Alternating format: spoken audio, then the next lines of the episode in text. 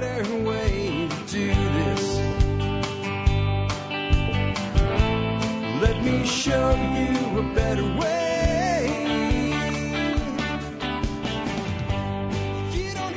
Well, hi, folks. This is Jack Spirko with another edition of the Survival Podcast. As always, one man's view of the changing world, the changing times, and the things we can all do to live a better life if times get tough or even if they don't. Today is June the 23rd, 2022. This is episode 3111. And I don't know why, but there's something about the episode numbers and the 311 and then another number that's messing with my eyes, uh, with my numeric weirdness. And so I'm going to be happy when we get into the 3120 somethings because then the number, I know you don't care, but I just, I'm looking at it and it's bugging me. Uh, 3111. No, anyway, it is an expert council Q&A show today. Here's what we got on doc for you today. Ron Paul will be talking about the real reason gun grabbers want red flag laws. Now, many of you know that this morning the Supreme Court opinion came out on the New York gun law and struck it down. So that's good news in the world of freedom of the right to keep and bear arms. However, they are looking to do these red flag laws, and I'm going to tell you that it's it's it's probably a done deal that it's going to happen this uh, this Senate compromise where a bunch of Republicans sold out you Republicans again. I'm not even shocked. I know you are, but I am not. Uh, but we're going to talk about the real reason behind the red flag laws. Don Dan McAdams will talk about how the climate crisis hype has now created an energy actual crisis. And Chris Rossini will talk about how the Fed doesn't know what the interest rate should be. No one does. Literally, I'm gonna I'm gonna I'm gonna pick that one to say a little bit about after it's old, that segment's over, and I'm gonna put it back on you and say, well, what would you set the interest rates at? It'll be an interesting thing to put into your brain. Uh, Dr. Ken Berry will talk about the th- thrombogenic uh, hypothesis of heart disease. What's that mean? You'll find out when Ken talks about it. Eh, a bunch of bullshit, basically. Uh, Tim Toolman Cook has top five tools under 30 bucks. This is an awesome segment. It's a little bit older segment because I had vacation and all. I'm so happy to bring this to you. And several of these tools I've used and I love myself, and I'll throw a little bit in on them. Jeff Lawton will talk about swales on steep slopes and to swale or not to swale. Uh, John Pugliano, I'm sure you guys want to hear from him with all the economic chaos going on right now. He's going to have a lightning round on investing in economics. Nick Ferguson is going to have a few questions he's going to answer on rabbits, feeding them, and the use of leftovers, including feeding them with fodder so you don't have to rely on inputs. And that's going to springboard into my segment today, which has also been recorded as a video that will be released after this podcast as a standalone segment for sick sharing. And basically, I'm going to talk about a rude awakening for, for those that think mutual assistance groups and growing all your own food are the solution. I'm not saying they're not a solution. I'm saying if you think they're the solution, you are, well, a little bit delusional. And I'll reference some comments that have been made to me recently about how it will fix everything and I'll just be all, and what it, what it did is it made me go out and look for a quote of the day for you. So I'm going to give you the quote of the day now. It's by Ansel Adams. And it sure doesn't sound like it has anything to do with doomsday. But it, it kind of does with the mindset of people who think, well, we'll just have our own freedom cells or our own groups and we'll have our parallel economy and we won't need them. I think we can offset a lot with it, but we can't fix it all. Here's what Ansel Adams said about, well, myths and creeds. He said myths and creeds are historic struggles to comprehend the truth in the world Myths and creeds are his heroic struggles to comprehend the truths in the world. And we read that and we think, oh, this is why we had these stories of like Poseidon or Hercules or Thor or, you know, even modern religions if you're not of the, the persuasion of This is all this ancient hokum. No, my friends, today, right now, we conjure up myths and creeds to help us deal with the struggle to comprehend the truth in the world. That's why some people are still walking around wearing a surgical mask. It's a myth that it helps you, but it makes them feel better. It helps them comprehend what they perceive as the truth in the world. I would tell you that the religion of statism is a direct result of a struggle to comprehend not just the truth in the world, but the scope of the problems in the world. If we just get the right people in office, you don't think that's a myth? But we do this individually. We conjure myths and creeds for ourselves individually and in small collectives all the time to make us feel better. This is fine while the flames rage around us. It'll be okay because I said the right prayer, or I put on the right clothes, or I took the right picture, or whatever it is. The reality is the scope of the problem of feeding the world is enormous. And many of the things that we talk about are solutions, but none of them are standalone and none of them have progressed enough to solve the actual problem yet. And anything that is contrary to that, in my opinion, is a myth that we find comfort in. And I am not one to comfort you irrationally. I'm one to often provide comfort in the face of hysteria, but not irrational comfort.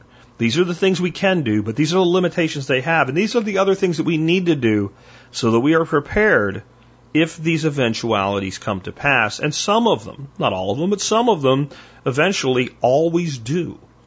I said often in the early days of this podcast, when I would talk about the ant and the grasshopper, and I would tell the story of the ant and the grasshopper, I haven't done that in a while. Maybe I'll do that tomorrow on Outback with Jack. I think I will. I think we'll add a segment on the ant and the grasshopper. It's been a long time. But of course, everybody knows in the story of the ant and the grasshopper, winter comes and the, and the grasshopper's screwed. Well, I would talk about that in the early days of the show. We're talking 08, 09. I would say, winter is coming. It always does. There was even an, on the old forum, there was a favorite Jack quotes thread. And that was one of the most uh, voted on for the you know favorite quote. Winter is coming. It always does. Winter is always coming. Some form of winter. Energy winter, seasonal actual winter, supply shortage winter. For some people lately, it's been baby formula winter, hasn't it? Winter's coming, it always does. And we can do a lot of things with parallel economies, with growing our own food, with mutual assistance groups. But it's not the solution. It's just a piece of a solution. We'll talk about that today too. With that, let's go ahead and hear from uh, Ron Paul's group. In order, you'll now hear from the man himself, Dr. Ron Paul.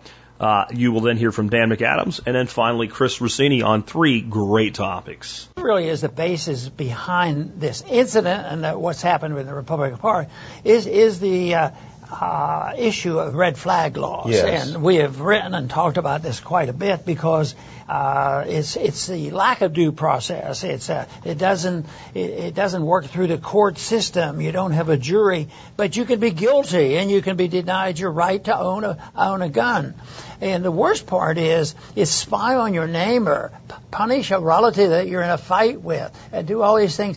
And uh, they will designate that individual a danger, and uh, without a court hearing or a charge, uh, they're not guilty of a crime. They they might they may be guilty of uh, something, but but that's not the way we determine guilt. So this is uh, this is the be, being used now, which is me, mainly the one big issue the gun grabbers want to get past because because they know that it undermines the whole system of uh, the Second Amendment, Yeah. and uh, and yet it is being passed off to the Cornyn people and the conservatives that this is just a token thing. This is a compromise. This is to get guns away from bad people and cut down on on all the violence. So they use that as an excuse, but it's a much bigger deal than uh, th- that we'll be hearing in in the media about why it's going on. Cornyn, Cornyn is a good guy, and he's just trying to work this out. The strongest gun grabbers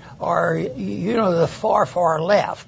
And yet they're the ones who have the most protection, you know, from government guns and government protection one way or the other. And uh, they're the ones who can have their gated communities and have hard guns and uh, pseudo government agents, and some of them are actually government agents who are protecting them. But uh, at least uh, the average person is very vulnerable to, uh, you, you know, a charge made, a, a casual charge, but a vicious charge that literally takes away the Second Amendment rights of an individual.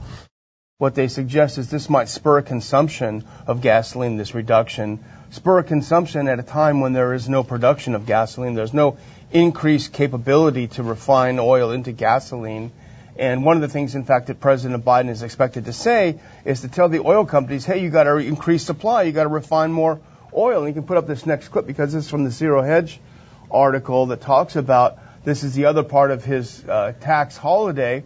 He wants to uh, uh, request that refiners increase capacity. Remember last year he attacked the oil companies. Now he's asking them for a favor. He's calling on the industry to put its record profits to work and step in with more supply uh, and more refining capacity because you are going to see more demand if the prices go down. But the problem with that, Dr. Paul, again, is that it's not possible. And the reason we know this is from the oil industry itself. Let's put up this next clip because we did talk about this last week. But Mike Wirth, he's the CEO of Chevron, uh, and he said that it's it, it, it, can't be fixed. He said there's not enough refining capacity to meet the demand for gasoline and diesel because no new refinery will ever be built in the U.S. again. That's important to read and listen to again. They're not building them and they're not going to build them. Well, why? If there's so much money in it, what is wrong with these people? Aren't they capitalists? What's their problem? Well, he points it out. This is his reason why he says they're not going to do it. You're looking at committing capital 10 years out, but we need decades to offer a return for the shareholders. And this is in a policy environment where governments around the world are saying we don't want these products to be used in the future. So the oil companies don't want to spend all these billions of dollars for more refineries because they've been under attack constantly from the U.S. government. All the green, all the climate people have been attacked saying, your product stinks. We don't want any more of it, but we want you to invest billions to make more. They're not going to do it. But uh, as far as our topic for today, um, it's about the failure of central planning. And this is like an iron law of economics. Uh, you cannot plan the economy, but, you know, they're always trying, nevertheless. And we saw this week the price fixing at the Federal Reserve. They raised interest rates by 75 basis points. And, you know, the first question is, well, why 75? Why not 50? Why not 100 basis points? How do you know what you're doing? And the answer is they do not know what they're doing because it's impossible to know. Uh, it's very logical as to why. You know, if somebody were to ask me, hey, uh, you're the chairman of lawnmowers, what should be the price of lawnmowers right now? My answer would be, I have absolutely no idea. That's up to the people that are buying and selling, the specific individual that wants to buy a lawnmower and the specific individual that is selling one. You know, and at that moment, you know, what are they willing to part with? What is more valuable to them at that moment? They could change their mind any second.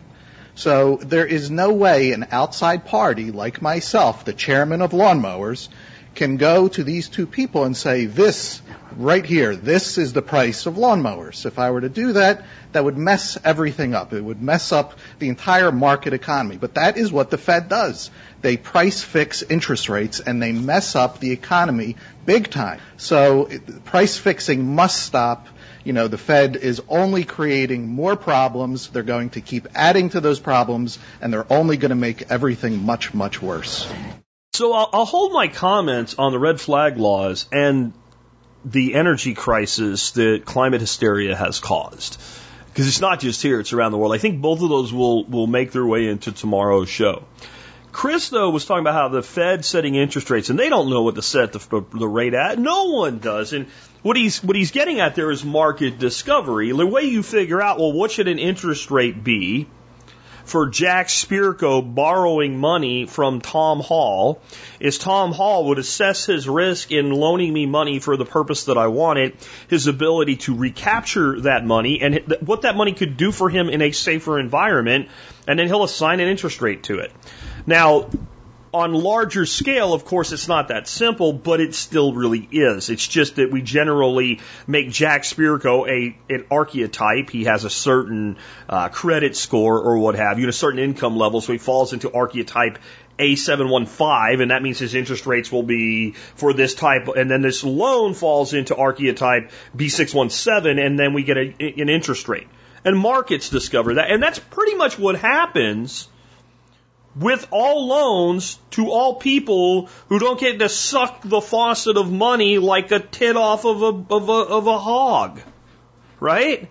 But if you're a banker or you're up in the upper echelon of the financial elites and you get the money to come out of the faucet, you either get it at the rate that the government sets, not really the government, the Fed, which is the banking system itself. It lends itself money. That's, that's, that's nice and incestuous. Or a little tiny bit over. Just, I mean, like a tenth of a point over. right? Or a quarter of a point over at the most, right? If you're up in that level of the system. And the Fed corrupts the entire system at that level. But I wanted to point something else out. This is really the bigger problem. You could say that system's flawed, and it is. You could say that interest rate should be something different, and it should. And you could say the market should discover it, not the government. But that's not the system we have. So if I made you chairman of the Federal Reserve tomorrow, dear listener, what would what would be the interest rate you would set? And if you have enough financial acumen and you're switched on enough to understand the, the, the impact of what you do. And we know that interest rate, if, if you just use basic economic sense, needs to be somewhere in the neighborhood of probably about 8% right now. That destroys the economy with recession, but then maybe we get through the recession quicker and we don't have economic collapse, or maybe we still do, or maybe we need to keep it low and keep it going and avoid the recession and hope something comes along and fix. Do you see what I mean? Let's try it a different way. Let's try it a different way. How much money should we print right now? Let's say the interest rate is just we let the market decide it, or we hold it artificially. I don't care. How much money should we print right now? I know you're going to say none. Okay, do you know what that means? Do you know what happens? Should we contract the monetary supply? Should we actively, instead of ease, should we, should we, we, we should go in and quantitatively tighten? Should we start pulling money out of the economy? If so, how much? Now, see, here's the thing. As bad as that system is, there were actual answers to that question that made sense 10 years ago. It still was a flawed system, but there were answers that were better answers. They weren't all bad answers. You want the real problem today? Every answer to every question I just asked you is a bad answer. Do nothing, bad. Tighten hard, bad. Tighten a little, bad. Ease a little, bad. Ease a lot, bad. If I made you supreme overlord of the economy right now, we're still screwed. If I make Ron Paul supreme overlord of the economy, we're screwed. We are economically screwed at this point. It has to burn to a degree and be rebuilt. And I, I look at how it happened and I go, it has to be by design, at least at some level. Does that mean it is the end of the world as we know it and we will all die and we will be eating our dogs tomorrow? No. And I will not eat the bugs and be happy either, Carl, uh, Klaus Schwab, right? I will not do that. I won't be doing that. I won't be going, I won't be following the Davos plan in my life. I will eat my meat, I will be happy, and I will own my shit, and you will not take it from me, and I will be happy. I will defend what I have, because that's the only way you actually have property rights. But it's gonna hurt. I'm well prepared, and it's going to hurt. When I look out at this population, I'm gonna tell you who's gonna hurt the most. The people that are doing basically okay. Not great, but basically okay. The people at the bottom, they're going to keep getting fed. They're going to keep getting the bread in the bread and circuses. The people in the upper echelons, they may get moved down a bit, but they'll be okay. It is the person right now that still goes out and maybe not all five days a week goes and gets a coffee and an avocado toast at Starbucks, but a couple days a week. But they don't have any real reserves saved up. If they do have any reserves, it's in the form of a 401k, highly leveraged into equities because that's what the financial expert said that they were supposed to do. That person is the one that's going to lose their house. While the people just above them a little bit swoop in and buy it, and the people just above them a little bit swoop in and buy theirs that they can no longer afford when everything crashes. And it is the person who is doing really well, apparently, but has no real assets that's highly leveraged especially leveraged into the things that are going to take it up the shorts the most, they're the ones that are going to get hurt the most in this. And this is not, I, I cannot overstate this. This is not like previous cycles. This is not like 08. This is a lot more like the 70s, and it's worse. And many of you kind of remember the 70s or you heard about the 70s or whatever. If you're my age, you really didn't, you lived through them, but you really didn't understand it. I think because my dad was in his own business in the space that he was in that I talked about yesterday, maybe I have a little bit more memory than most people that are around 50. But if you're 60 or older, you know how tough, let's say 1971 to 1984 was. You know. Guys, that was 13 years. We're talking about worse for about the same amount of time. And again, and I'll, I'll, I'll talk about it in my segment, so I'll let it go here and we'll move on to the next one, uh, which will be for hearing from Dr. Berry. That means if you are in the right state of mind, in the right place, and prepared, and willing to do the work, this is going to be an incredible opportunity. I really believe that. So, next up, let's talk about your health and this idea that cholesterol will kill you with Dr. Ken Berry. Good day, Jack and the TSP crew. This is Dr. Ken Berry answering a question from Jim today. Jim says, would you give your opinion on the thrombogenic hypothesis versus the cholesterol hypothesis of heart disease?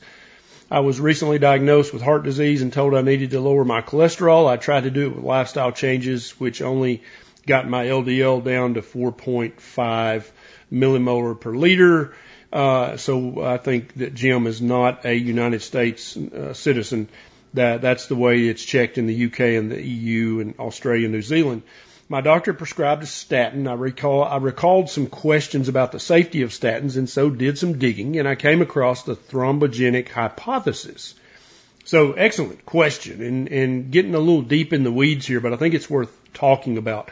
First of all, the cholesterol hypothesis of disease is kind of like the Titanic after the Titanic hit the iceberg it seems like it's still a viable hypothesis to the average person and indeed to many healthcare providers.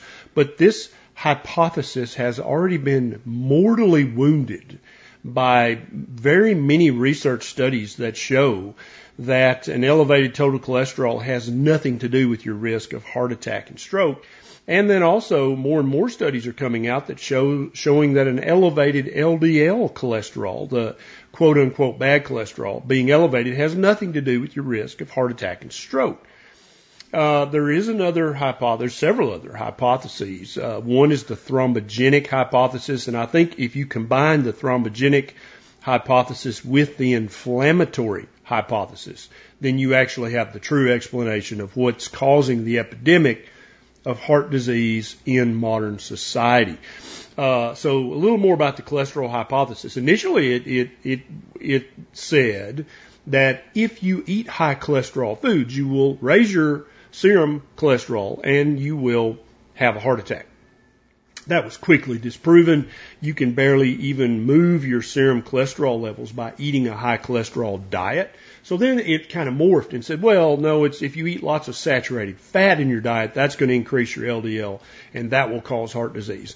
And uh, so that, and it's not total cholesterol that we should be worrying about. It morphed once again. It's it's really LDL cholesterol that we should be worried about. And so that again was disproven that eating a high saturated fat is actually protective of heart attack and stroke. It doesn't increase your risk of those things. It does raise your LDL, but it doesn't seem like LDL cholesterol is a reliable proxy marker for your risk of heart attack and stroke. And that's indeed where we're at now. And so, uh, the inflammatory hypothesis is that when you eat an inflammatory diet that's full of too many carbohydrates and sugars, that actually, the inflammation caused by that disrupts the glycocalyx that's inside of uh, the lining of all your arteries. Uh, and then that inflammation causes damage to the actual cells of the art- arterial wall.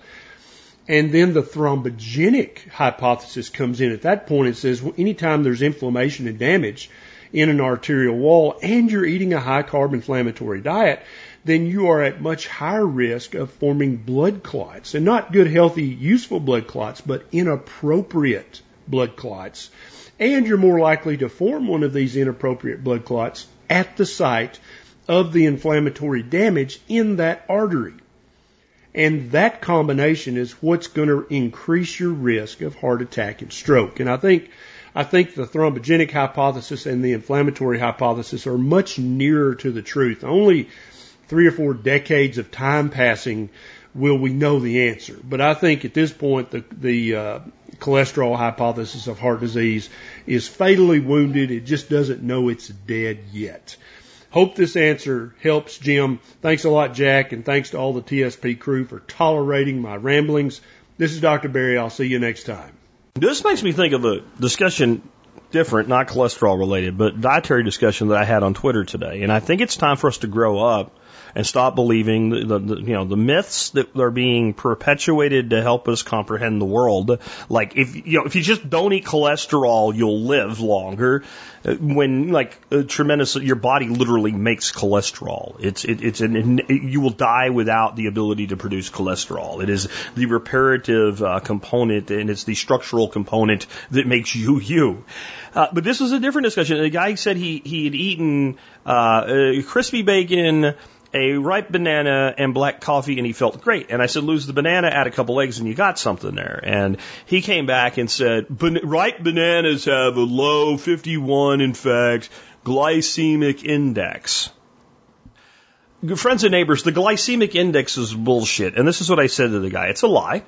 There's no glycemic index is meaningless.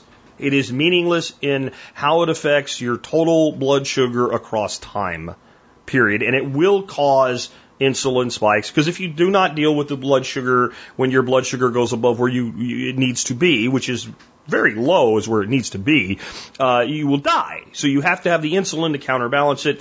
And the way that I could prove this is because I make moonshine or vodka, call it what you want to. And if you give me a thousand carbohydrates of units, I will make the exact same proof and amount of alcohol for you, whether it comes out of a sweet potato or a ripe banana or bread or pure sugar. It doesn't matter.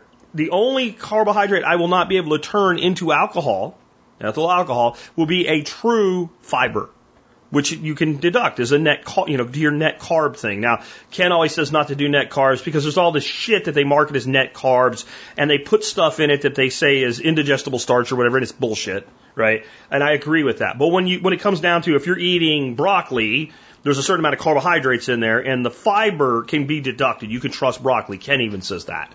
So if you give me broccoli, I can make you as much alcohol as there's enough carbohydrate in there minus the fiber. And I can do that with a banana. I can do that with a sweet potato. I can do it with anything. But what I ended with was, please stop believing, and this guy, I, I've seen him enough on social to know, he doesn't believe anything the government says. Except this. Except this. Stop believing people who you know are lying to you about everything other than the things that you've chosen to believe, or basically the comforting myth and creed that you're using as a heroic struggle to comprehend truth in the world. You don't want to believe that a banana is bad for you. you. I'll tell you what. If you want to make some badass, basically brandy, if you can get yourself a shitload of ripe, spoiled banana, it is one of the best inputs to make alcohol that you can get your hands on because it is, my dear friends, pure sugar. And no, you don't need it for your potassium. That's bullshit too. Stop believing the people about the things that you find comforting to believe who lied to you. Why would they tell you the truth about this, but they lied to you about everything else? Just a thought. Let's go on and hear about some really great tools from Tim Toolman Cook. Hey guys, Toolman Tim here, coming back at you from the workshop where we create community, find freedom, promote preparedness, and share success. Back with another segment of the Expert Council. So hey, let's dive right in. This week, I have been coming up with uh, some. I've been finding some really neat tool gadgets lately, uh, rather inexpensive, and I thought it was time I put together another list for you. So this week I've got what I call the five seriously great tools for under 30 bucks, and four of them are $10 and under. I wouldn't say any of them are life changing, but boy, they're pretty good. So number five, if you haven't checked these out before, they are called solder seal electrical connectors. Now, I will send all the links along to Jack so that he can put them in the show notes for you. But these come in a little clamshell package see-through. They have different connectors for the different gauge wires you use, and they are brilliant. I have used them there. So, what are the benefits? They're basically a tube with markers on it so you know how deep to put your wire in, and then a ring of lead in there or solder in there. So you heat it up with a heat gun. Once it uh, melts the solder and shrinks, so it's a shrink tubing, it makes it water and dust proof, and it makes it completely, I want to say mechanically tight seal for the electrical. Some of the best, easiest, simplest, cheapest thing I have come across in a long time. So if you're looking to up your wire connector game, check out the solder seal electrical connectors. Number two, the Klein automatic wire strippers. These are incredible. Every time I buy a Klein tool, I say, why didn't I buy it sooner? And these are no exception. First was the, the tester pen, next was the circuit tester, and now it's the Klein auto wire strippers. And these look like regular wire strippers, just a little thicker. You put the wire through at the proper diameter, the proper gauge, you pull it together, and boom, it breaks the wire or the coating of the wire, strips the coating off and just leaves the bare wire all automatic and then shoots the plastic across the room.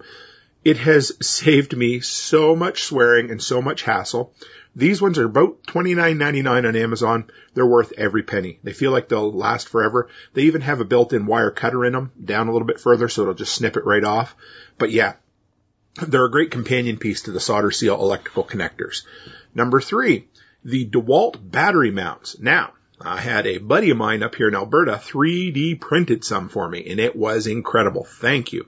But they're totally available on Amazon. So if you're into organizing, storing away all your cordless gear, that kind of stuff, basically what it is is just a flat piece that is mirrored off of the receiver on the bottom of a DeWalt cordless tool. So that it has four screw holes. You can screw it to a wall, screw it to a shelf, wherever you want to. And then you automatically have somewhere to store your batteries. So they just click in, completely secure, and you're all set. They got different colors, different prices. Just look around on Amazon. I will include a link, I believe, for a six pack that I have found, but they're awesome. They're all the same, but just make sure that they're designed to click in securely. And it's a great option for securing all of your DeWalt cordless gear.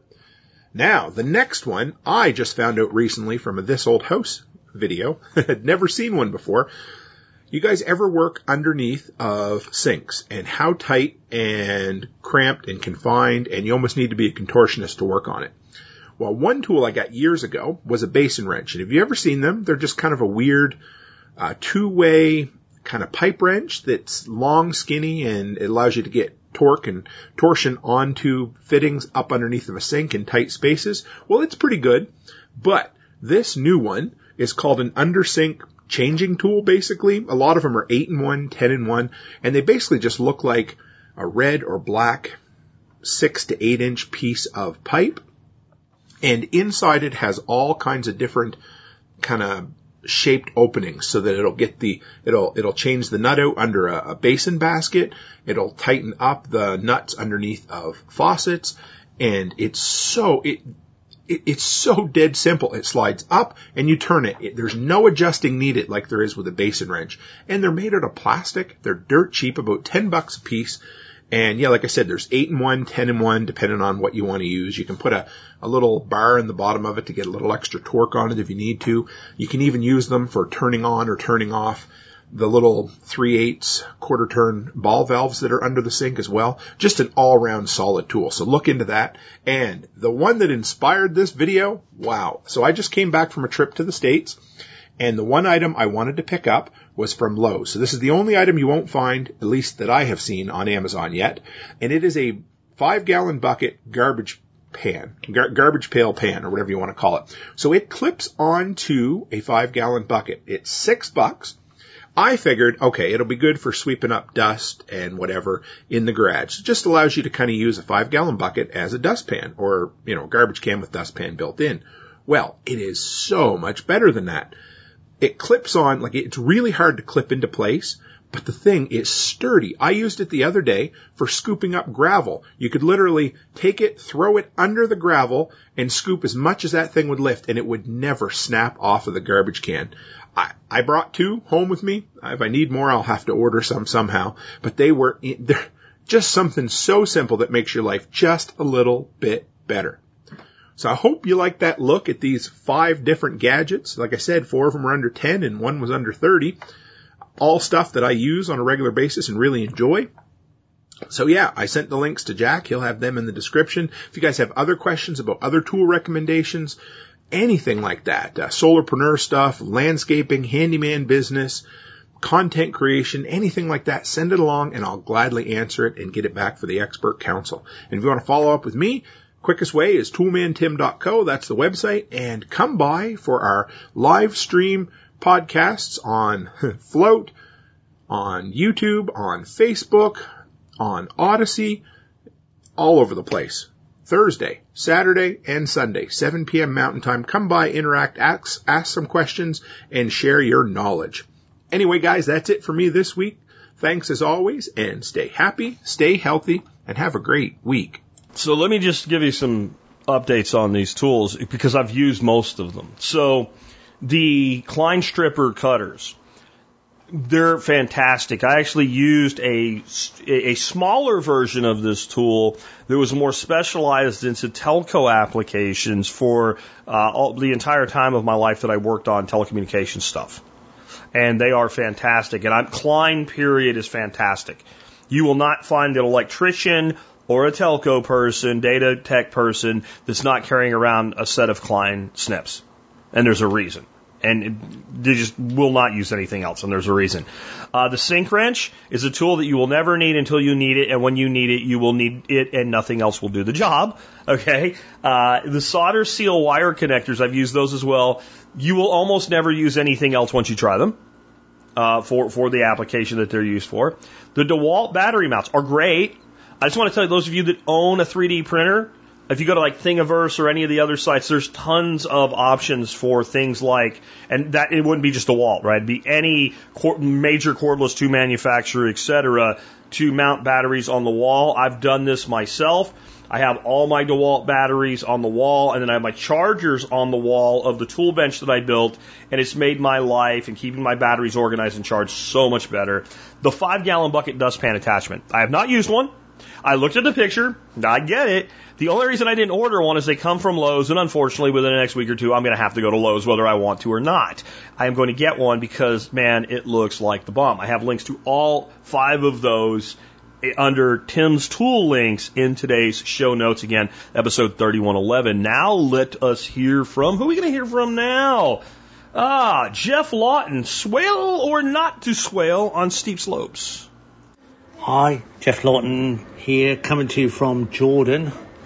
And um, I have a question here about a property um, that has a hillside um, where they want to locate uh, a swale, and it's uh, fairly steep and ranges from 14 to 20 degrees, um, 200 foot long, and um, that's okay to put a swale in. 20 is a bit steep, 18 is usually where you cut off. So um, an 18 degree um, slope. You want to tree it as quickly as you can. I'd go for fast, um, fast growing pioneers as support species and then diversify it later. Um, you could also, because you say that the hill flattens out above and below, you could put one right on the edge of the flat up on the hill because you want to graze up there, it says. And then the cattle uh, manure will run off the flatter area at the top and accumulate in the swale right at the top of the slope. So we call that a plateau edge swale. Might not be a plateau, but a, a flatter spot at the top. And um, it'll grow really good trees up there uh, because you've got the runoff from the, from the manure. So you could put one there, one in the middle, and one right at the bottom, just as it flattens out at the bottom. So you could put three swales in. Um, uh, try and keep it at 18 degrees or less, so stay away from the 20 degree steeper slope if you can. Um, it's not impossible, but the back slope's going to be big, and you're going to have to stabilise uh, the uphill side of the swale with very hardy pioneers because there's not a lot of topsoil when you do the back cut. Um, at the mound and below, it's a lot more topsoil and a lot more hydration. But I'd still go for hardy pioneers to stabilise everything and then diversify later. And um, you shouldn't have any problem at all. It'll work fine. So I, I guess the only question I would be asking if I was out consulting with this individual is why. Uh, and I'm not saying there's not a good answer, but I find a lot of times people watch permaculture videos, they watch Geoff's work. Geoff's very swale centric in his design, but he doesn't use them everywhere. Uh, I, I am very much of the Lawton school of thought. I like swales. I love what they do, uh, but I don't use them everywhere. And so the first thing I want to know when somebody asks about putting a swale in or swales in is why. If it's just because you like the idea, we need to back up and make sure it's the right design element for the right design, for the right goal, for the right property, for the right system that you want based on the amount of work you want to do and what you're trying to accomplish. So that would just be the only thing that I would add to that. With that, let's move on. And now I got John Pugliano with a lightning round on investing and economic questions. Hello, TSP. I got a lightning round of questions. I'm going to try and get to them quickly. If I don't fully answer your question, feel free to get in touch with me directly and I'll get you a more complete answer. Okay, first question comes from Kern. Kern's company is getting sold. His old employee stock ownership plan is getting dissolved. He has the opportunity to take possession of that and as he lays out in his question, he has basically three options. He can roll it over to the new company 401k plan. He can roll it over to his own personal IRA. He can take a cash distribution or he can do a variation of all three of those. So his question is about how he best handles that with the least tax consequences. Kern, I think you have a good handle on this and I would dissuade you from cashing out. The way you describe yourself and your age and the fact that you're going to continue working and that you want to minimize your taxes, I think you'd be much better served rolling it over and your choice, you know, if you're happy with your company 401k plan, roll it over to that. If you don't like the plan or you don't think they give you enough investment options, then there's plenty of discount brokers that would be happy to have you open up an IRA with them. As far as the cash out, you mentioned, you know, you're thinking about paying off your mortgage. Uh, listen, I personally hate debt. I don't have my own mortgage, but at the same time, you sound like someone that's financially responsible. Your mortgage is a very manageable amount. And furthermore, your interest rate is only like 2.375. Kern, that's practically free money. I personally wouldn't be in any hurry to pay that mortgage off. So again, if I were you, I would just roll it over. I'd keep it in a tax advantaged account, either the 401k or a personal IRA and I'd let that money continue to grow until you're ready to retire. Okay, next question comes from JP, and JP owns a target dated fund in two different types of accounts. One's an HSA, and one I think is either uh, a, a traditional brokerage account or a retirement account or something. The problem is, is that the year-to-date performance never matches between the two statements. I'm assuming these are two separate companies too that you have these with and that the HSA isn't part of the brokerage account. That would lead me to believe that the fairly large discrepancy you're seeing between the two statements is most likely caused by the reporting period. You mentioned that the HSA only has like a three basis point a year management fee, so it certainly couldn't be that. And we know that these are exactly the same funds and that they're independent of your HSA and your broker, so, you know, there shouldn't be any shenanigans there. So the question all boils down to probably the reporting period. And what I mean by that is that although they're both saying that year to date performance is such and such, one of those accounts may be counting the cutoff date different than the other. You know, so one's reporting as of 30th of the month and the other one's reporting as of the 5th of the month or whatever. That would be my assumption. One way to maybe check that is to look at the net asset value that they're both reporting on a specific day and see if those add up. Sorry, I don't have a better answer than that. I also don't think there's anything nefarious going on. The fund that you mentioned is managed by a high quality family of mutual funds. So I don't think you have anything to worry about there. Next question comes from Andrew. If I understand his question properly, he's asking what's the cause of commodity led deflation and what are some signs that you'd see today to know that that was coming? Well, Andrew, that's an interesting question. Right now, most people are petrified about inflation and you're asking about deflation. And actually the question isn't really out of line because, you know, inflation and deflation, they're just two ends of the same cycle, feast and famine. As far as your overall question, the thing you should look for, well, it's easy just to really look back in history. If you look back in the period from about, I think it was 2011 to 2016. That was during a time when the U.S. economy was growing and recovering from the financial crisis, but there was a lot of problems in the global economy and there was a whole lot of economic crisis in the BRICS nations. That was, you know, a big acronym back in the day. Brazil, Russia, India, China, South Africa. Those countries' economies had a delayed impact of the financial crisis and it didn't get to them, you know, for a couple years after it got to us. But we saw a classic example of commodity deflation where there was a lot of excess from factories being overbuilt and mining and other industrial applications had been overinvested in to the extent that we just had a huge oversupply of materials. And so again, if you pull up some commodities charts from that period, starting in around 2011 and going all the way through to about early 2016, you can see those commodities just month after month getting lower and lower. And we're not talking just manufacturing commodities, uh, because it was during that cycle that, you know, at one point in 2011, gold had topped out at over $1,900 an ounce. And by the time you got into 2016, it bottomed out somewhere just a little bit above $1,000 an ounce, maybe it was 1,050 an ounce, something like that. And likewise, all the industrial materials and minerals like copper, uh, I think at one point copper got down below $2 a pound. The price of oil had collapsed uh, somewhere, I think, around $26, $28 a barrel. So everything, even the agricultural products, the price just came out of all these commodities because there was just lack of demand, both in terms of consumer products as well as producer products.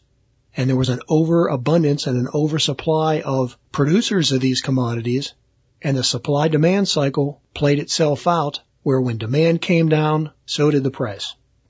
And of course, the correction for that is that the lower commodity prices eventually led to lower cost products, which encouraged more consumers to buy those products which resulted in a growing economy, which further continued the cycle until you get to the other end of the cycle, which would normally be very high inflation, which would cause a lack of demand and start the cycle all over again. In the case of the example I just gave you, that didn't directly happen because COVID came along and the government artificially came in and shut everything down. They created their own demand destruction. So that cycle got a little bit short circuited, but hey, we're back in that upper end of the inflation cycle right now. Hey, I got two more questions and not enough time to do them justice. These two questions have been in my hopper for quite a while. Chris and Kern, I apologize. I'm not ignoring you. You guys got two interesting questions that are very much related and I want to cover them at the same time. So I'll do my best to get that answer for next week's show. Well, hey, as always, Thanks for your questions. This is John Pugliano of Investable Wealth and the Wealth Setting Podcast. All right, good stuff from John. Let's go now to hear from Nick Ferguson with a few questions from one person, but did it skillfully and artfully enough that one person was able to ask multiple questions for Nick Ferguson on rabbits. Hey, it's Nick Ferguson here with another Expert Council answer, and this one is on rabbits. Uh, timely information that I hope will benefit the whole audience, so let's just hop into it. There's a little rabbit joke right there. This one is from Dylan. Uh. Questions for Nick Ferguson. All right, he's got three bullet points. I love this. It's clear, it's concise, he's right to the point. Do you recommend making your own rabbit feed, or do you recommend pellets? We buy ours from Modesto Mills through Azure. The feed has no grains and is organic. That's nice. Uh, two, what do you do with rabbit innards? Can you eat the lungs, heart, kidneys, etc.? Three, uh, do you have any reservations about doing the Justin Rhodes method of hanging innards in a bucket for maggot production? My concern would be predators. Yep, predators and diseases. Uh, both two things uh, to think about with that. Best regards, Dylan. all right, great questions, Dylan, and I have good answers for all three of them. I recommend you grow your own rabbit feed by growing a fodder plot of willow, white mulberry, and hybrid poplar. Those three are probably the priority order I'd put them in since rabbits can almost exclusively exist on willow alone. Get those trees planted and growing, harvest them fresh. You can dry the leaves in the shade for winter feed or just for dried feed. And uh, you can shred those leaves and ferment them for long term storage of high protein leaf matter for the rabbits. The beauty of this is that you can grow your own, be feed store independent, have no parasite issues, no GMOs, no pesticides. You're saving tons of money with something like an eight doe breeder rotation. Depends on how quickly you're you're breeding back, um, and kind of what yields you're getting and how old you're letting those rabbits get. Uh, you can expect anywhere from 450 on the low end to a thousand pounds of meat a year on the higher end. Could be a little bit more than that even. So to compare that to beef at today's prices, that's equivalent to 2,600 to four uh, to five thousand eight hundred dollars worth of meat. Compared to chicken meat, which is kind of closer to chicken, that's closer to a thousand to two thousand dollars of meat. And the cost to raise that much is literally almost nothing, just some labor and infrastructure. So yeah, you can use pellets, but why spend the money? Um, I do use pellets occasionally. I try to keep some pellets on hand and some pellets rotated through their hopper feeders, just so if I need to leave, I have a very simple, you know, dead simple solution for feed that um, somebody can put in there if they don't understand fodder trees. So I say get the fodder trees growing and switch to real rabbit food as soon as you can. And what to do with the leftovers? Um, I feed mine to livestock guardian dogs or put them in black soldier fly bins. I can convert the leftover so-called waste into chicken and duck food. That's what I call winning. So, uh, sure, you can do the maggot bucket thing, but it stinks to high heaven. It breeds houseflies. It creates a disease vector. I can see suspending a maggot bucket over a pond, you know, way away from the house and away from your animals, so there's no maggots changing into adult flies. They're just dropping straight into the water, and fish are scooping them up. You're feeding fish. I can see doing that, but not like in your in your chicken yard or whatever where everything is happening. Ugh, nah. Um, why make something so disgusting when you could make them into black soldier fly larvae and get a safe harvest of protein and fat? Black soldier fly larvae are around 40% protein, 10% fat. That's awesome. Uh, so, I know that's kind of short, but I figure why beat around the bush and draw things out. In other news, I will be in the DFW area for a quick consulting trip the first few days of July, and then it looks like I might be tied up with design work for a while. But if you're wanting to get on a consulting t- tour, um, it's best to send an email sooner rather than later to get on the list. Just email with consulting in the subject line to nick at homegrownliberty.com, and I'll get you added to the list. You can read up on what a typical consult costs and what a day looks like over at homegrownliberty.com forward slash consulting. Or just go over to the website and you can click on the consulting tab.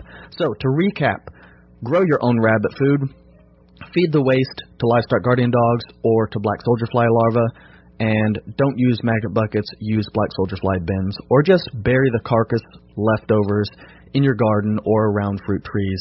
It's fantastic nutrients and builds a lot of soil. Hope that helped. I'm Nick Ferguson from homegrownliberty.com and Rare Plant Store. Do good things. All right, for my segment today, we're going to be uh, talking about kind of a fantasy land that I think some people live in with the whole grow your own food, mutual assistance group thing. And uh, so what I'm going to do now is I'm going to drop the audio in from a video that I did on this today so it would be standalone on both ends. This is uh, a standalone video if you're watching the video, otherwise, it's a segment on the audio show. Uh, if you are listening to the audio and you want to pick up the video and the little bit of assistance that goes along with this visually, uh, you can uh, go to the show notes for the audio and you can pull it up. If you're watching the video only, you found it some way separated from the podcast. This is a segment from an expert council podcast. And the segment right before it was uh, one of our expert council members, Nick Ferguson, on growing rabbits, and I put it in that order for that reason. It might be worth looking up the audio version just to hear Nick talk about raising rabbits and how to do it uh, without a lot of inputs from the system. Because what we're going to talk about today is well, I want to start out with a quote. It was the quote of the day for the podcast. It's by Ansel Adams, and it may not seem related to this topic, but he said once myths and creeds are heroic struggles to comprehend the truth in the world. And I think one of the things that gets missed when we talk about myths right? And legends and trying to use them to comprehend things in the world is that we conjure up our own myths and legends today. Myths and legends are not just ancient, you know, mysteries or ancient spiritual truths or ancient stories that those people in the past used and we're somehow so much more sophisticated than those people that we don't today, this minute, this second, right now, individually conjure up our own myths and legends to try to deal with things. Now, what, what prompted today's segment by me is one of my videos this week, somebody came in and said something really out of touch. It had to do with Bitcoin, and I'm sorry you're still pitching that Bitcoin New World Order stuff or whatever yeah, nonsense. Uh, but his solution was that we should all save our pocket change. Now he doesn't mean silver coinage, by the way. He means the crap, you know, nickel clad copper crap that we, we get right now in our change so that we have something to exchange with, with our mutual assistance groups, uh, after they go digital with all the currency, as though anybody in such a group would want a freaking butchered version of the modern quarter that they, they put out in circulation today. Uh, I don't think that's going to be very valuable currency. It was the, the second person that came up though and said, well, why not do everything? Which in generally I would agree with, but basically he wanted to really push the idea of mutual assistance groups as well. And this idea that what's going to happen is we're going to have our call them freedom cells like John Bush does, mutual assistance groups, networks, blah, blah, blah. All this, and you guys know I'm pro this idea. I'm not pro this mythology around it. Well, if we have our mutual assistance group, we'll just all trade with each other. We won't need anything else. Are you doing that now? Are you doing that now? No? Then shut up. What you're going to do is starve to death and or kill each other in these mutual assistance groups because you have a completely unrealistic mythology about what it takes to feed yourself and to feed your friends. And what I want to bring up on the screen now this is from a presentation. I was a lot fatter back then. Dig me in this, this that little stop gap there. And I'll have a link where you can listen to this entire presentation. It's about 45 minutes. It was a keynote at Permaculture Voices back in 2016 or 17. So it's five or six years ago. And it was on taking regenerative agriculture forward, uh, or permaculture, call it either or. And it was in this particular part of the presentation, which is about a third of the way through, I was trying to explain the scope of the problem. And these are just some statistics. And again, these, these are from uh, the Data Food Marketing Institute, and they are at least five years old. They may have been a year or two old at the time because I used what I could get my hands on when I put this presentation together. One average supermarket, now think about this, one average supermarket in the United States five years ago did about a half a million dollars in sales. The exact number, $516,727. Uh, will, on the shelves would have over 42,000 products, would occupy 46,000 square feet. That's one supermarket, like in your town. And some of you live in bigger places, you know, like I live in a fairly large city area. Uh, I'm out of the city, but I'm close. That's where I would go to go shopping. You know, we have dozens of those within 10 miles of the house, and we have hundreds of them throughout the Dallas Fort Worth metro mess, right? I did say metro mess. Um, nationally, they employ 3.4 million people. Their total sales, and this is back then before Bidenflation and what have you, $638 billion annually. $638 billion of food sold to the end user at the end point, and they operate, say what you want about them, but they operate at about an average profit margin of only 1.5%. Okay? And again, if you want to see this whole presentation, which is one of the better live presentations I ever did, it is on YouTube on another person's channel who put it up. I have a link to it. You can find it in the, the notes for this episode. The, the, the other thing that happened when I did this presentation, I was standing in front of hundreds of people, close to a thousand. Many of them were farmers. And I said, later in that presentation, who here makes more than a 1.5% profit on their farm? One hand went up. One. Now, some of them weren't farmers, but probably half of them were. Meaning that most of them weren't even making a profit. These are people trying to change the world. These are people growing food the, the true right way, the regenerative way. They, they weren't making any money. Many of them were very new to this, etc. There was probably a few that were making more than that. Maybe they didn't understand the question, but it wasn't like a bunch of hands went up. This is reality. And people that think they're going to feed themselves from a garden, they don't realize how much stuff they buy in their groceries. I would say try to feed yourself for two weeks without going to the grocery store without opening your freezer or your refrigerator, and then tell me you're going to do this with your mutual assistance group where you might be the most squared away person in that group. This is the mythology that's going on here. There is within the human psyche the concept of safety in numbers. We are a naturally communal species. There's a few people that are true curmudgeons, all the way hermits. that are happy to go live in a cave somewhere. If that was you, you wouldn't be listening to this, you'd already be doing it. There's people like me. I don't like big crowds of people. If I'm in a big crowd of people for too long, I need to get away. I mean, I go do big events where people want to talk to me, and I, I literally always tell the event organizer, I need probably three or four times in any given day the ability to walk away, not see anybody for 10 minutes and recharge, have a, a bottle of water or something. And so you need to give me a place I can go. And that's after years and years of conditioning myself to not feel that way. And I've never been an introvert in of itself. It's just when there's tons of people around you trying to get to you, it, it, it puts me off a little bit at times and I need to recharge so I'm nice to everybody. But even me, like you put me in a situation where if I didn't have my family, I'm going to reach out and do more work in building a social group. I like to be around some other people. And this is innate and it's in us and it's because we are hardwired for it because it is how humans adapted and occupied the entire planet. It, it wasn't done as individuals or even couples walking around with a few kids. It was done with some form in the best way possible of collectivism. I know some of you don't like that word, but I'm not talking about government here. I'm talking about 20 people banding together, et cetera. So there's a, there's a comfort in that.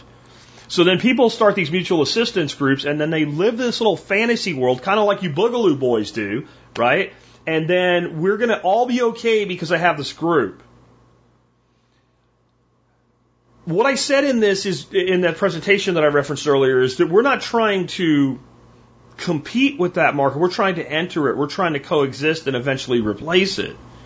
And that has to be the mentality with food production and all the other things that we need. This idea, I know what somebody's saying right now. They're probably typing me an email all angry, right? With their earbuds in, listening to the audio. You stupid jerk, we only need to feed ourselves. No, you don't. That's what makes you a target. We need to rebuild the entire system, and we do need to do it as individuals and groups first.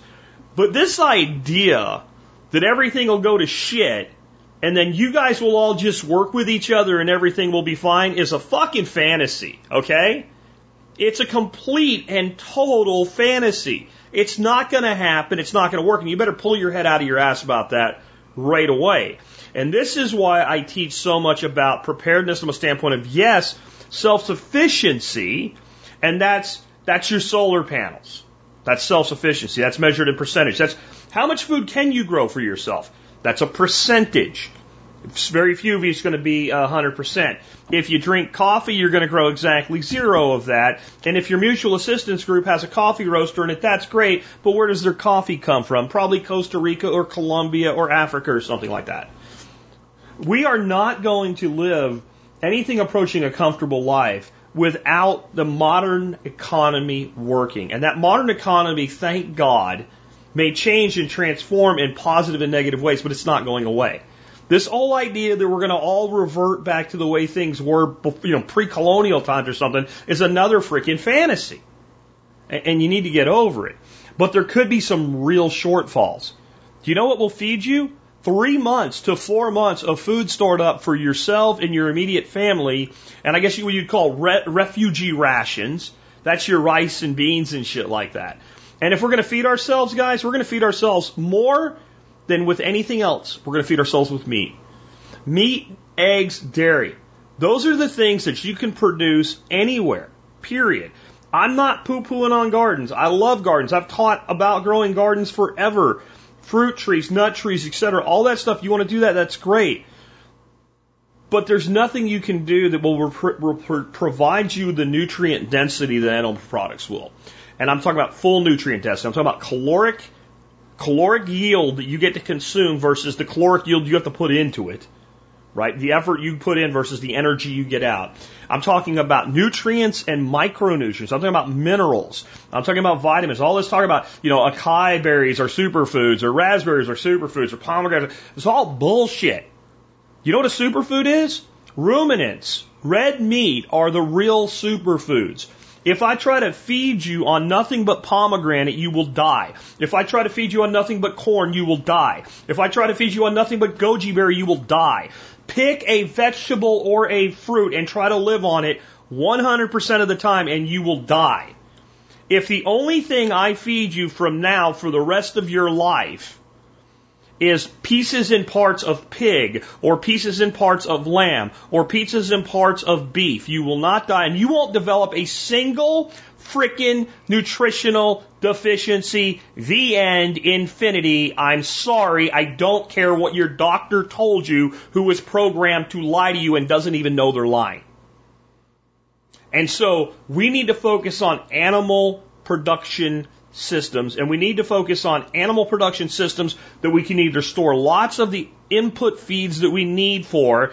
So that's when you get into your poultry and things like that, or that we can provide ourselves the feed for our animals. Nick Ferguson segment from today.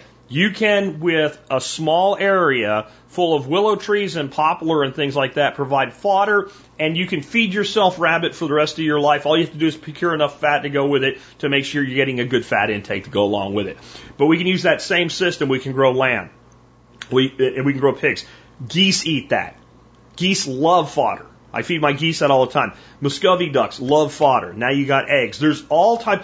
I feed a lot of my poultry, specifically my ducks and geese and my Muscovy ducks. I feed them aquatic vegetation like water hyacinth, high protein. This is the way that you need to be thinking. You don't need to be thinking, oh, I have this one little freaking thing and then my mutual assistance group is going to be how I get all the rest of my shit with pocket change or some other nonsense. Not going to happen. You need to think about how to feed you and then you need to think about what you have that is actually enough value to exchange with members of your groups or your freedom cells or whatever you want. But don't for one second think, I don't give a shit who you are. I challenge you. I will walk into your mutual assistance group and I will say, okay, drill time, boys, let's go. Two months. None of y'all get to buy one damn thing outside of your group survive. And most of you that are online talking shit like this fellow was, you will either break and go outside the circle or you will hate each other by the time it's over with because, in the words of Ansel Adams, myths and creeds are heroic struggles to comprehend the truth in the world. And the truth in the world that is difficult to understand in this, and the real reason I wanted to do this today, is the scope of the problem. One supermarket, half a million dollars a, a, a week one supermarket, half a million dollars a week. The next time you drive down the road through any kind of town of any size, every time you pass a Walmart supercenter, a super Target, an Albertsons, a Publix, etc., just go half a million. Half that's a million, one and a half million, two million. And know that number is much bigger today because of inflation. But just do it. Just just just you know, half a million is easy to keep in your head. Half a million, one million, one and a half million. That's two million dollars worth of food. And that's the last step in the equation. There's a bunch of steps in that equation to get that food on people's table. And I know what you're thinking, but Jack, I don't eat most of that shit. I don't eat Debbie Crocker, uh, Betty Crocker cake mix and ho hos and Twinkies. Good. You know who does? Your neighbors, all the people around you. The scope of this problem is so large, it is causing many of us to form our own mythology to form our own legends, to form our own beliefs that everything will be just fine if we have a little group put together and we'll all exchange shit. The group is one piece of a multi pronged plan. If you actually have a plan, most of you don't have a plan. You have a placeholder in your mind. You have a placeholder in your mind to try to make the fear go away. Here's the good news. You don't need that shit. We are not going to have the end of the world as we know it, like IE prepper porn, come from this. We are going to have some really, really bad times. But what do I always say about really bad times? They are the greatest opportunities in the history of humanity. If you go back and you look at people who have built the most incredible fortunes, the most incredible lives, most of them began amid destruction. If you are well fortified as you go into this, if you protect your wealth, if you protect your family, if you protect your health, if you protect your food supply, and yes, if you have good connections with groups and networking that you rely on for what they can do, but don't be dishonest about yourself as to what they can do. The next 10 years will either make you or break you. It's going to be your choice. With that, we'll go ahead and wrap up for today. Again, if uh, you uh, you like this segment and you want to hear more, get on over to the audio side of things, and uh, that link will be in the show notes below. And for you guys on the audio only, I want to tell you real quick about the item of the day today. I mentioned it yesterday in my interview with uh, Josh Phoenix, and it is made by a company called Dragro. D R A G R O. It is an electric pruner.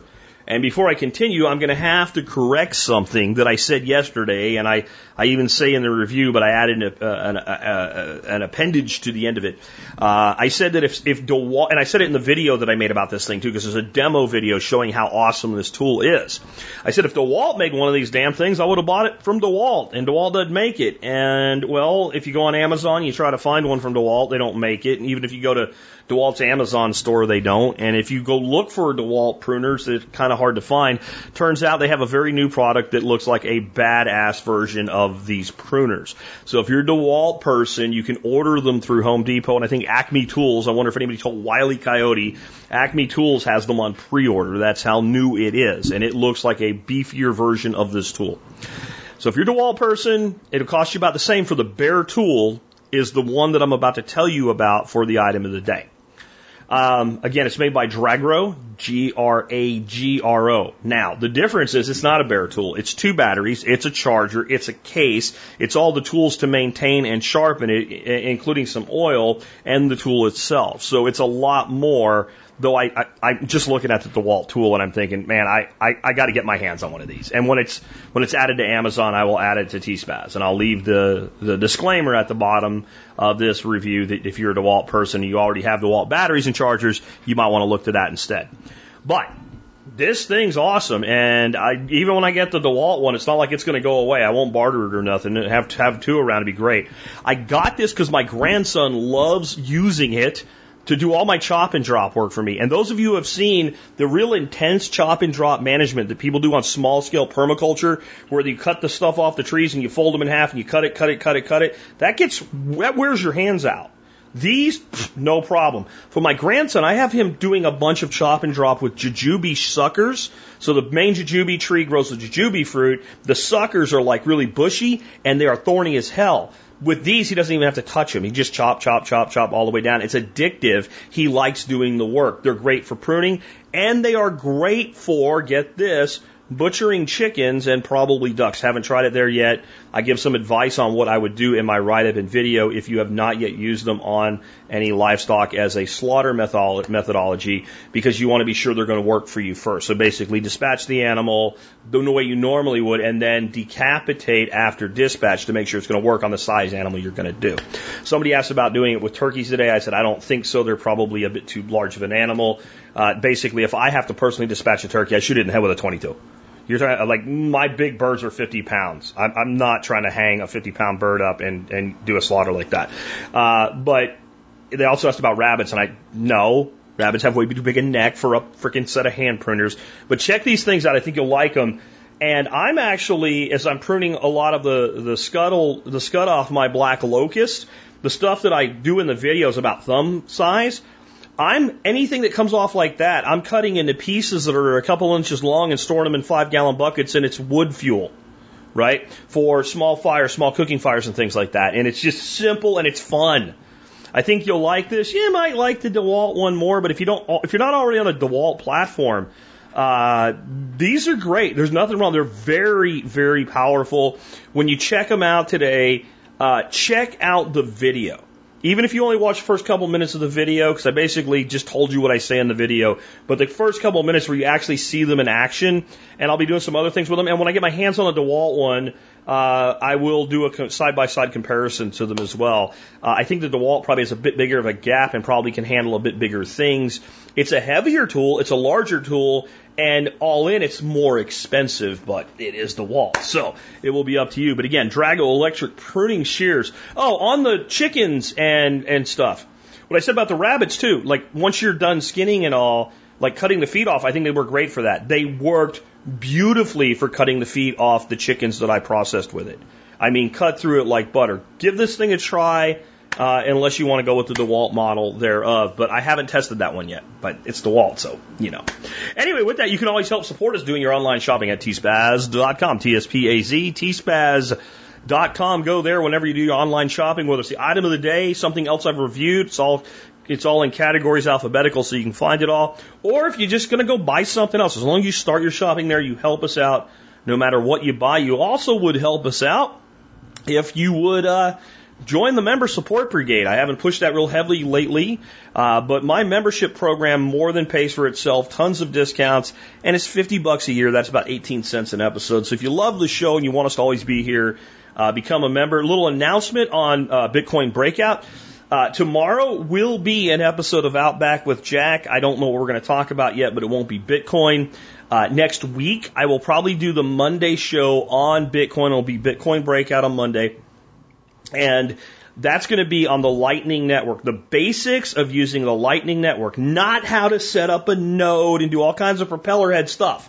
I mean, things that you, when I'm done with that episode, if you say you can't use Lightning, you either don't have any Bitcoin to fund it with, right? And so you haven't gotten on the Bitcoin train yet, or you don't want to.